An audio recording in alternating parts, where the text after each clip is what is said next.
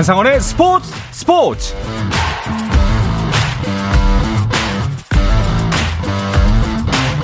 스포츠가 있는 저녁 어떠신가요? 아나운서 한상원입니다. 월드컵 이야기를 나누는 금요일 저녁은 어떨까요? 2022 카타르 월드컵이 오늘 새벽 조별리그 1차전을 모두 마치고 이제 2차전 일정에 돌입했는데요. 우리나라가 속한 H조는 두 경기 모두 치열한 승부가 전개되면서 2차전에 대한 기대와 긴장감이 더 커지고 있습니다. 자, 그래서 2022 카타르 월드컵 H조 이야기를 좀 더 자세하게 나눠보려고 합니다. 금요일 저녁 축구 이야기 축구장 가는 길 오늘은 월드컵 이야기로 가득 채우겠습니다. 잠시 후에 함께 하시죠.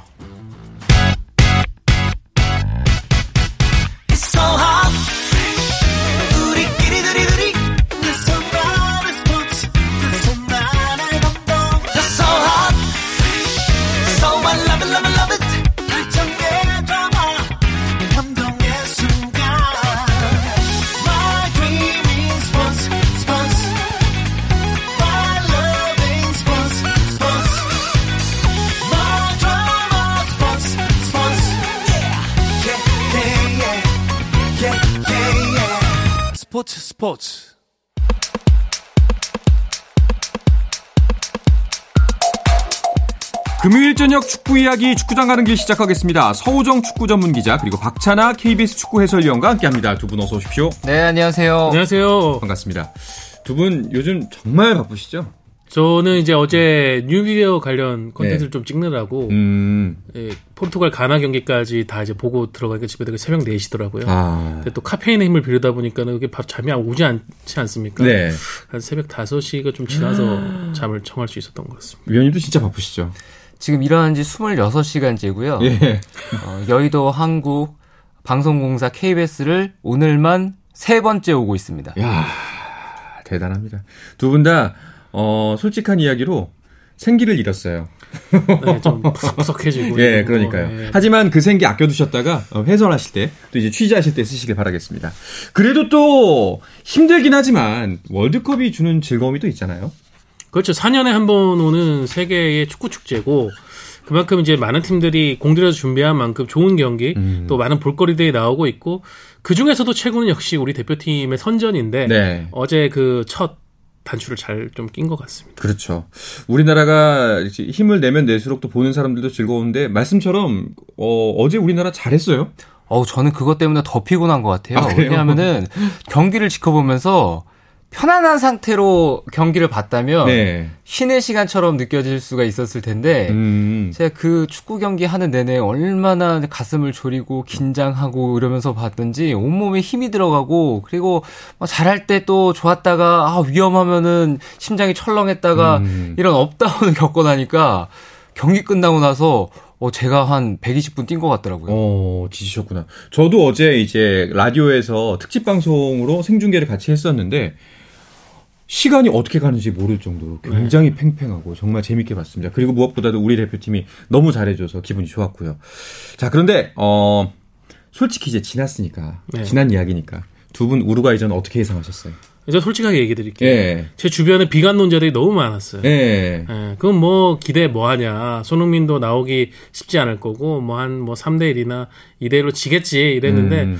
저는 조금은 다를 거라 생각을 했고 최근에 이 월드컵에서 보면 우리도 국제 경험치가 상당히 올라가다 보니까 첫 경기에 대한 대비는 상당히 잘하는데 그래서 지지는 않을 것 같다는 느낌이었죠. 근데 스코어는 음. 저도 0대 0으로 끝날 줄은 몰랐어요. 저는 한뭐 1대 1 정도로 예상을 했었는데 예, 이렇게 하면서 이번 대회 세 번째 이제 무득점 무승부 우리가 우루과이 상대로 기록을 하게 됐습니다. 근데 저도 질문을 진짜 많이 받았어요. 제가 예. 뭐 방송 갈 때마다 뭐 대표팀 성적이 어떨 것 같으세요? 월드컵 성적이 어떨 것 같으세요? 그러면은 우리 선수들이 진짜 부상 없이 다 잘 뛸 수 있는 상태라면 토너먼트에 갈 가능성, 16강 갈 가능성이 지난 월드컵보다는 훨씬 높다. 그리고 이번에 우리 대표팀 전력이 괜찮은 편이다. 이렇게 얘기하면은 방송 끝나고 에이, 그냥 3패죠. 이런 얘기를 너무 많이 들어서 음. 많이 속상했는데 그 이 방송이니까 또 막 이렇게 우리나라 좀 이렇게 우쭈쭈 편들어 주신 거죠? 뭐 이런 물론 얘기. 그럴 예. 때도 있는데요. 예. 저는 이번만큼은 찐이었거든요. 오.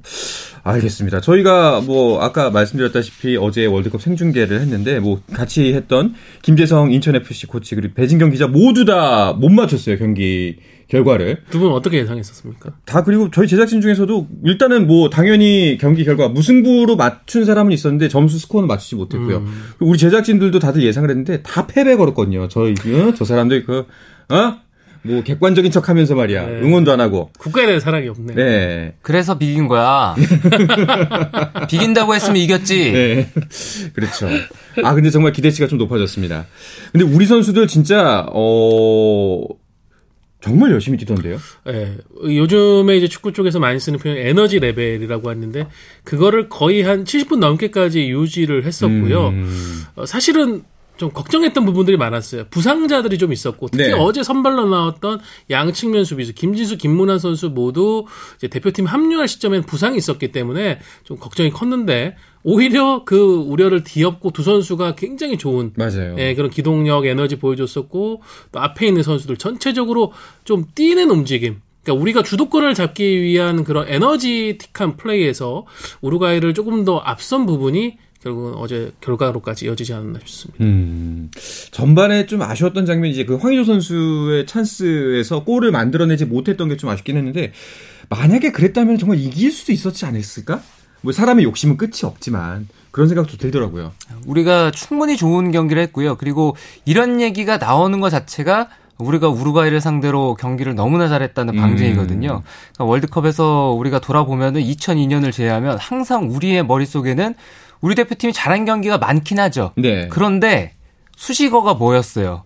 투혼, 투혼. 투지, 네. 기적 이런 정신력. 거였잖아요. 네. 그래서 우리가 이번 월드컵만큼은 그렇게 경기하지 말자. 잘 준비해서 4년 동안 완성도 높여서 한번 월드컵에서 우리 축구가 어느 정도의 경쟁력을 가지고 있는지 확인해 보자. 음. 그런 목표를 가지고 대한축구협회, 파울로 멘투 감독 그리고 선수단 모두 다 합심해서 이 월드컵을 준비한 거잖아요. 그 결실이 잘 출발했다는 점에서 저는 상당 부분 만족하고 있습니다. 네. 그러니까 일부 저기 팬분 들 여전히 그런 부분이 있어요.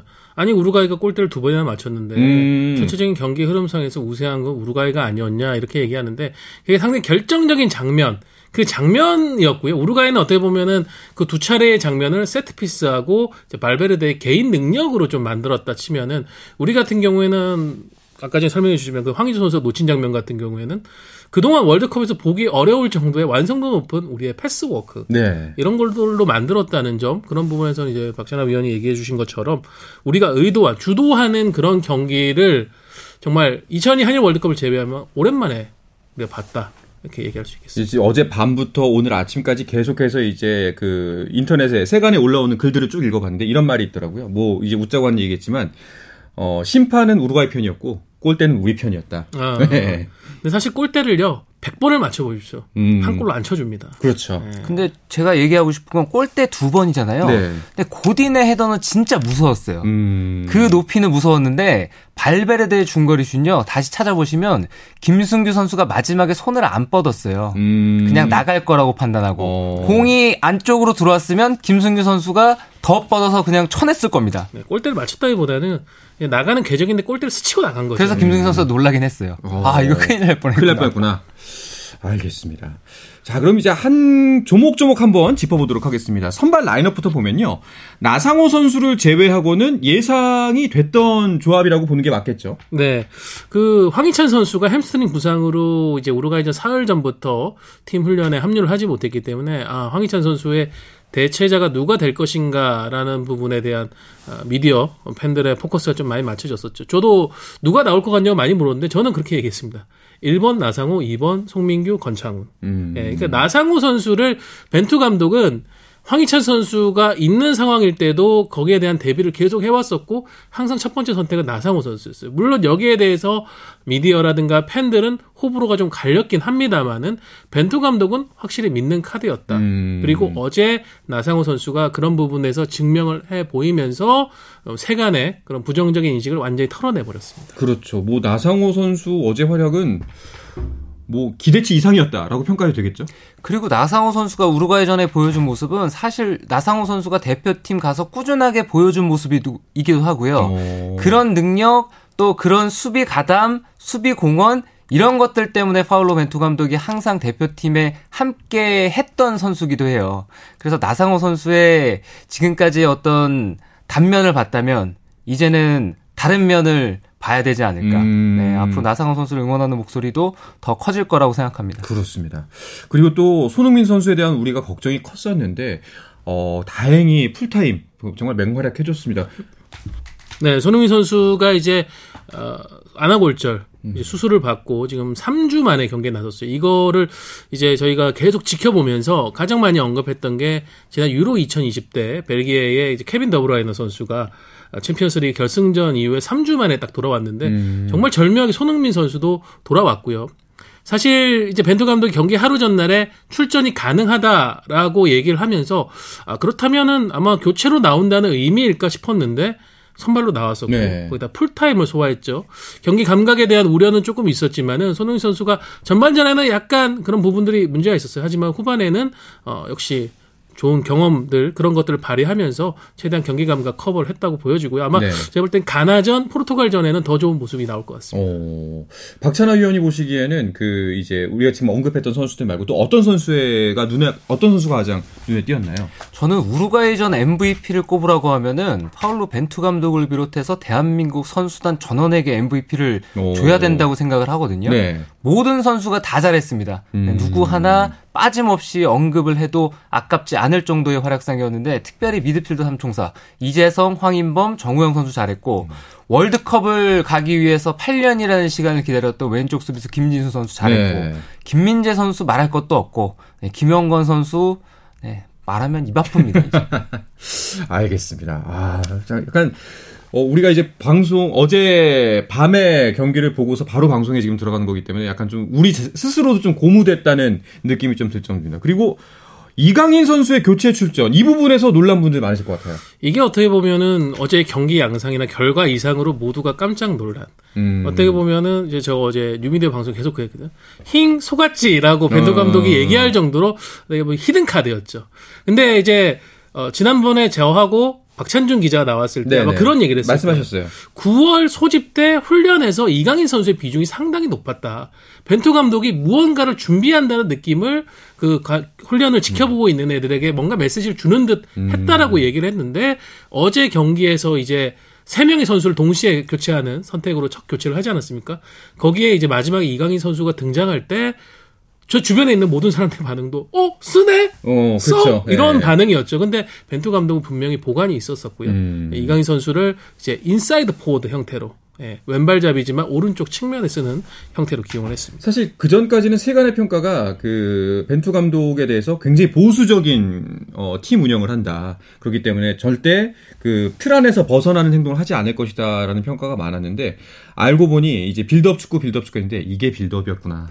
그게 대표적으로 잘못된 프레임 가운데 하나고요. 음. 사실 왜곡의 측면이 있고 정보 전달에 오류가 있어요. 어. 네, 한 가지만 말씀을 드리면 파울로 벤투 감독 체제하에서 9명이 넘는 선수가 소집이 됐고요. 그 가운데 40명이 넘는 선수가 A매치 데뷔전을 치렀습니다. 음. 90명이 넘는 선수가 발탁이 돼서 그 절반 정도가 4년 3개월을 보면 그렇죠. 네. 물론 그 가운데는 대표팀 데뷔전을 치르지 못한 10여 명의 선수도 있어요. 네, 그렇지만 40명이 넘는 선수에게 A매치 데뷔전을 주는 감독한테 보수적이다. 음. 기회를 주지 않는다. 쓰는 선수만 쓴다라고 얘기를 하는 건 이거는 확실히 정보 전달의 오류라고 얘기를 해도 되지 않을까요? 저는 굳이 분류를 한다면 벤투 네. 감독은 저는 보수적인 감독 맞다고 생각해요. 근데 착한 보수적인 감독이다. 음. 그러니까 어떤 의미냐면은 정말 돌다리를 두들겨 보고 가는 감독입니다.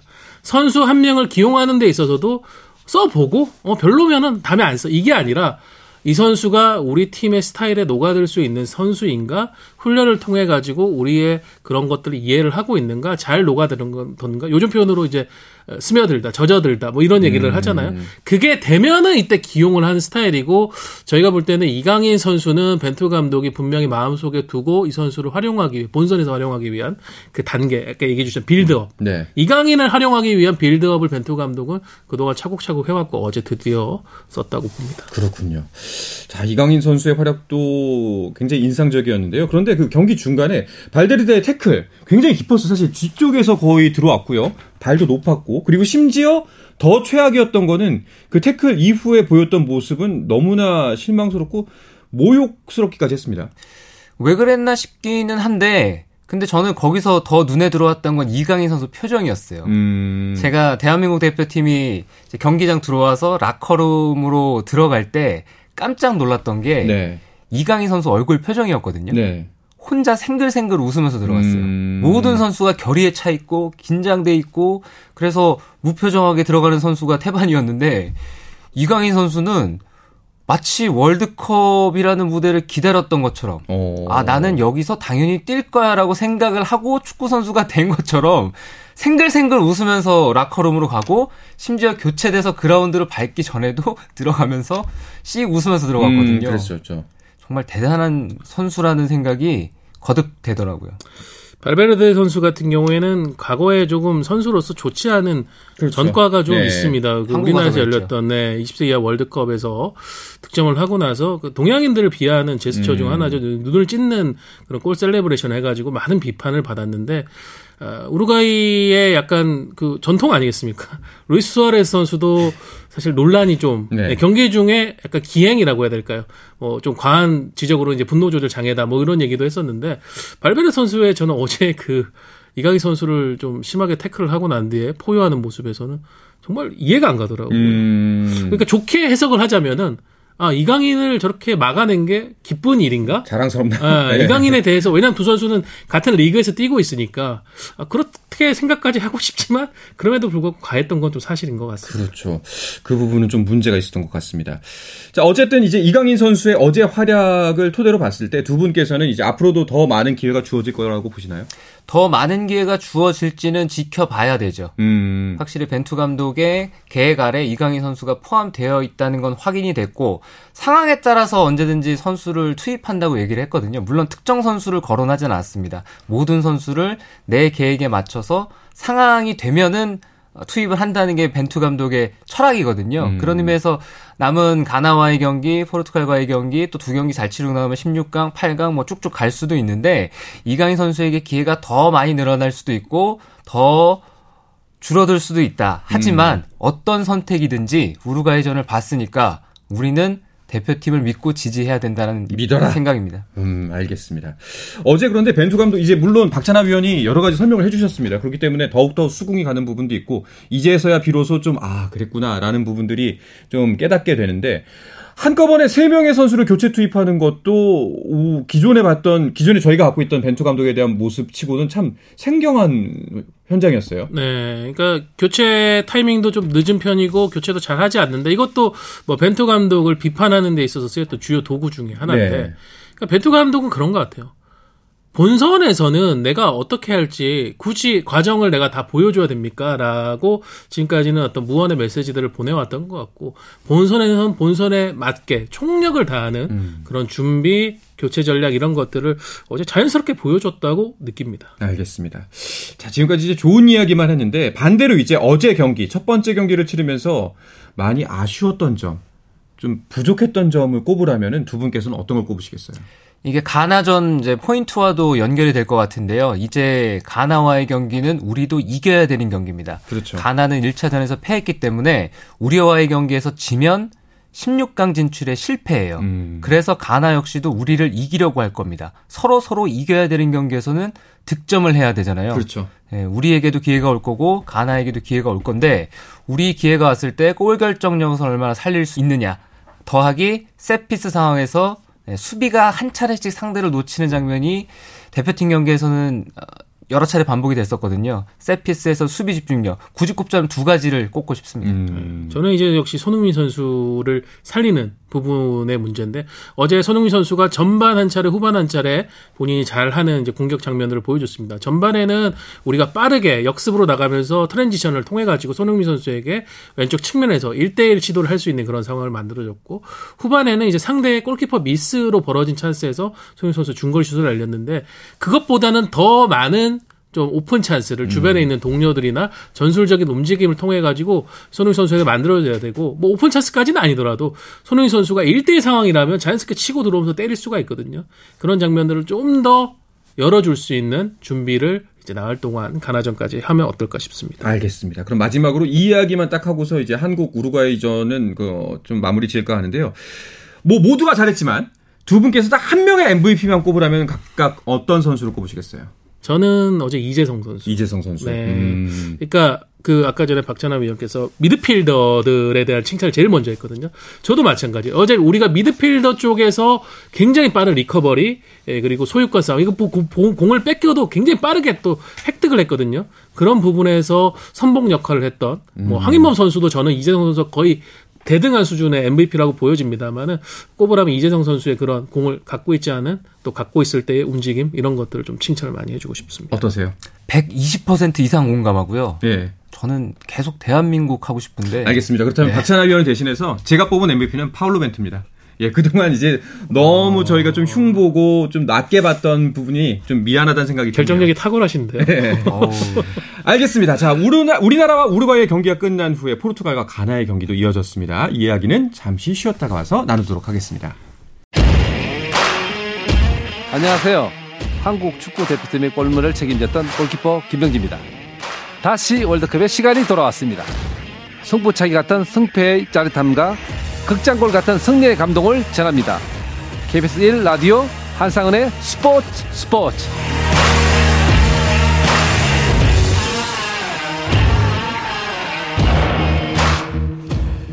2022 카타르 월드컵 H조 이야기를 집중적으로 나누고 있습니다. 금요일 저녁 축구 이야기 축구장 가는 길 박찬아 KBS 축구 해설위원 서우정 축구 전문 기자와 함께하고 있습니다. 자, 우리나라와 우루과이가 이제 1차전 비기면서 H조도 혼전 가능성이 생겼는데요. 그런 가운데 포르투갈과 가나의 경기가 이어졌습니다. 이 경기에서는 무려 5골이나 나왔죠. 전반에는 득점이 없었는데요. 네. 후반에 다섯 골이 나왔습니다. 그래서 전반 보다가 아마 망설이셨던 분들, 음. 그러다가 전반 보고 잠드셨던 분들은 잠도 놓치고 경기도 놓치신 거예요. 그래서 축구는 끝까지 다 봐야 되거든요. 맞네요. 네. 네. 그 일단은 골도 많이 나고 또 이제 격렬하게 경기가 펼쳐지다 보니까 선수들끼리 좀 감정적으로 많이 대립하는 모습도 많이 보였어요. 몇 가지 포인트가 있어요. 예. 가나 선수가 이제 포르투갈의 주앙 펠릭스를 향한 박치기 사건도 네. 하나 있었고요. 그리고 호날두 선수, 아이유 선수 양 팀의 주장이 각각 골을 넣었습니다. 근데 이 주장들이 빠져나가고 나서 또 그 팀들이 실점을 해요. 그렇죠, 바로. 네, 그런 재밌는 일도 있었고요. 그리고 나서 이제 가나가 3대 1로 뒤지는 상황에서 3대 2로 따라붙는 골을 넣고 나서 음. 그래도 한 골이 남았잖아요. 승점을 따려면. 네. 그렇죠. 그런데 호날두 선수가 하는 그 호우 셀레브레이션을 하면서 예. 호날두 선수의 또 심기를 건드리는 사건도 있었고요. 네, 여러 가지 볼거리가 많았습니다. 그러게요. 사실 전반전이 종료될 즈음에는 약간 어 우리 경기 양상을 따라가나 네. 이런 생각이 좀 들었었거든요. 사실 좀 템포가 양 팀이 그렇게 빠르지 못했었고 어, 포르투갈은 이제 베르나르도 실바 선수하고 브루노 페르난데스 선수가 뒷공간을 파고드는 호날두 선수 쪽으로 계속 패스를 찔러 넣어주면서 그걸 노리려고 했는데 어, 한번 정도의 기회 외에는 포르투갈에도 찬스가 오지 않았었습니다. 근데 이제 후반 어, 65분에 페널티킥이 선언되죠. 네. 여기에서 이제 호날두 선수가 사실은 어 그 가나 수비진이 공을 먼저 걷었는데 이제 뒤에서 잡은 카메라를 보니까 호날두 선수를 이제 팔꿈치로 이제 가격하는 음. 그런 장면이 잡히다 보니까 페널티킥 선언됐고요. 호날두 선수가 깔끔하게 성공을 시키면서 어 호날두 선수가 기록의 남자 또 아니겠습니까? 그렇죠. 월드컵 5개 대회 연속 득점을 한 최초의 선수로 또 음. 기록을 쓰게 됐습니다. 뭐 여러모로 의미가 있는 골이긴 했는데 그 두 분께서 보시기에 그 호날두 선수의 호날두 선수 메시의 last dance잖아요. 이번 월드컵이 호날두의 경기력은 어땠는지 또 궁금한데요. 단도직입적으로 말씀을 드리면 포르투갈은 호날두 선수를 빼면 우승 후보입니다. 어. 그런데 호날두 선수가 포함이 되면 우루과이전에 수아레즈 선수 뛰는 거 보셨죠? 네. 나와서 뛰고 있었거든요. 음, 네, 카바니 선수. 등장하고 어떻게 예. 팀이 바뀌었는지 보셨죠? 물론 카바니와 수아레즈 선수는 동갑이긴 해요. 음. 네, 그런데 그 현재의 컨디션이라든가 뭐 최근에 리그에서 보여주고 있는 활약상 모든 것들을 고려해 봤을 때 결단을 내려야 되잖아요. 네. 포르투갈은 그 결단을 내릴 수 있느냐가 관건입니다. 음, 그 박하게 저, 말씀하셨네요. 저도 동의합니다. 네. 아 그래요? 이게 대한민국에만 있는 그 독특한 축구가 하나 있지 않습니까? 병장 축구라고 해서 음. 호병장님 받으십시오라는 어. 그런 호병장도 아니죠 거의 어, 오성 장군급의 그렇죠. 뭐 그런. 분에게 예. 완전히 만들어주는 그런 축구를 하는데 어제도 포르투갈이 공격이 오히려 더 잘 풀린 거는 하파엘 레앙 선수. 이 선수가 이제 지난 시즌 이탈리아 세리에 최고의 선수였거든요. MVP. 선수입니다. 이 선수가 들어오면서 공격의 속도라든가 그 날카로움이 더 강화가 됐어요. 그러니까 이 산토스 감독이 자국의 최고의 영웅인 호날두를 거의 최전방에는 일단 놓고 시작을 하거든요. 근데 이거를 과연 변화를 줄 수 있느냐 없느냐 그 담대함의 차이로 포르투갈의 이번 대회 성적이 좀 결정이 날 것 같은데 어제 뭐 승리를 거두긴 했습니다만은 제가 봐도 호날두 선수가 나온다고 하면 우리 입장에서는 set piece나 이런 크로스 공격 외에는 그렇게까지 위협적일까 어. 생각은 들더라고요. 참 호날두가 이런 취급을 받으니 격세지감이 느껴지기도 하고요. 일단 실직자 아니겠습니까? 그렇죠. 무소속이죠. 예. 가나전에 대비해서 우리나라가 과연 전술적 변화 혹은 이제 엔트리에 대한 변화를 어떻게 가져갈지 어제 경기를 토대로 좀 분석을 해주신다면 어떨까요? 우리가 다양한 포메이션에 대한 연습이 되어 있어요. 6월 A매치 주간에서 평가전 4경기를 냈잖아요.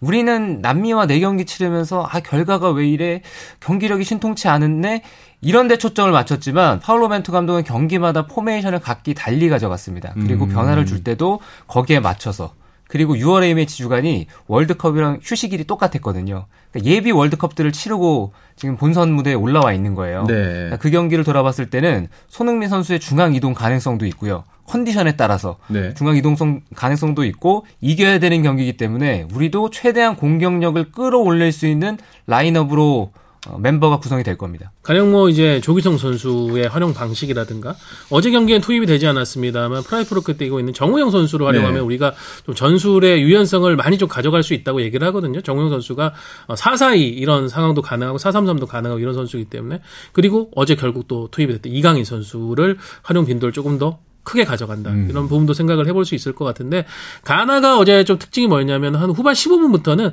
수비 라인 간격도 굉장히 많이 벌어지고 윙백들도 뭐 이렇게 수비 가담이나 이런 부분을 느슨하게 하면서 앞쪽으로만 계속 끌려가다 뒷공간 얻어맞았거든요. 그러니까 그때까지 우리가 조금은 차분하게 버텨주고 있다가 가나가 조급하게 앞쪽으로 올라오면은 그때부터 우리가 뒷 공간을 때릴 수 있는 네. 여지가 많아질 것 같습니다. 알겠습니다. 두 분의 오늘 말씀을 쭉 정리해 보면은 충분히 뭐 위협적인 부분 존재합니다만 우리가 정말 해볼 만한 상대다. 승점을 가져갈 수 있는 상대다라는 판단이 듭니다.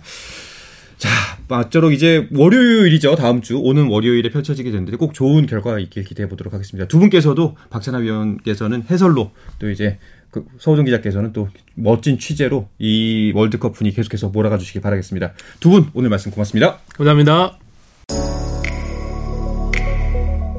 네, 주말 스포츠 스포츠는 9시 20분부터 함께 하실 수 있습니다. 저는 월요일 저녁 8시 30분에 다시 돌아오겠습니다. 한상원의 스포츠 스포츠!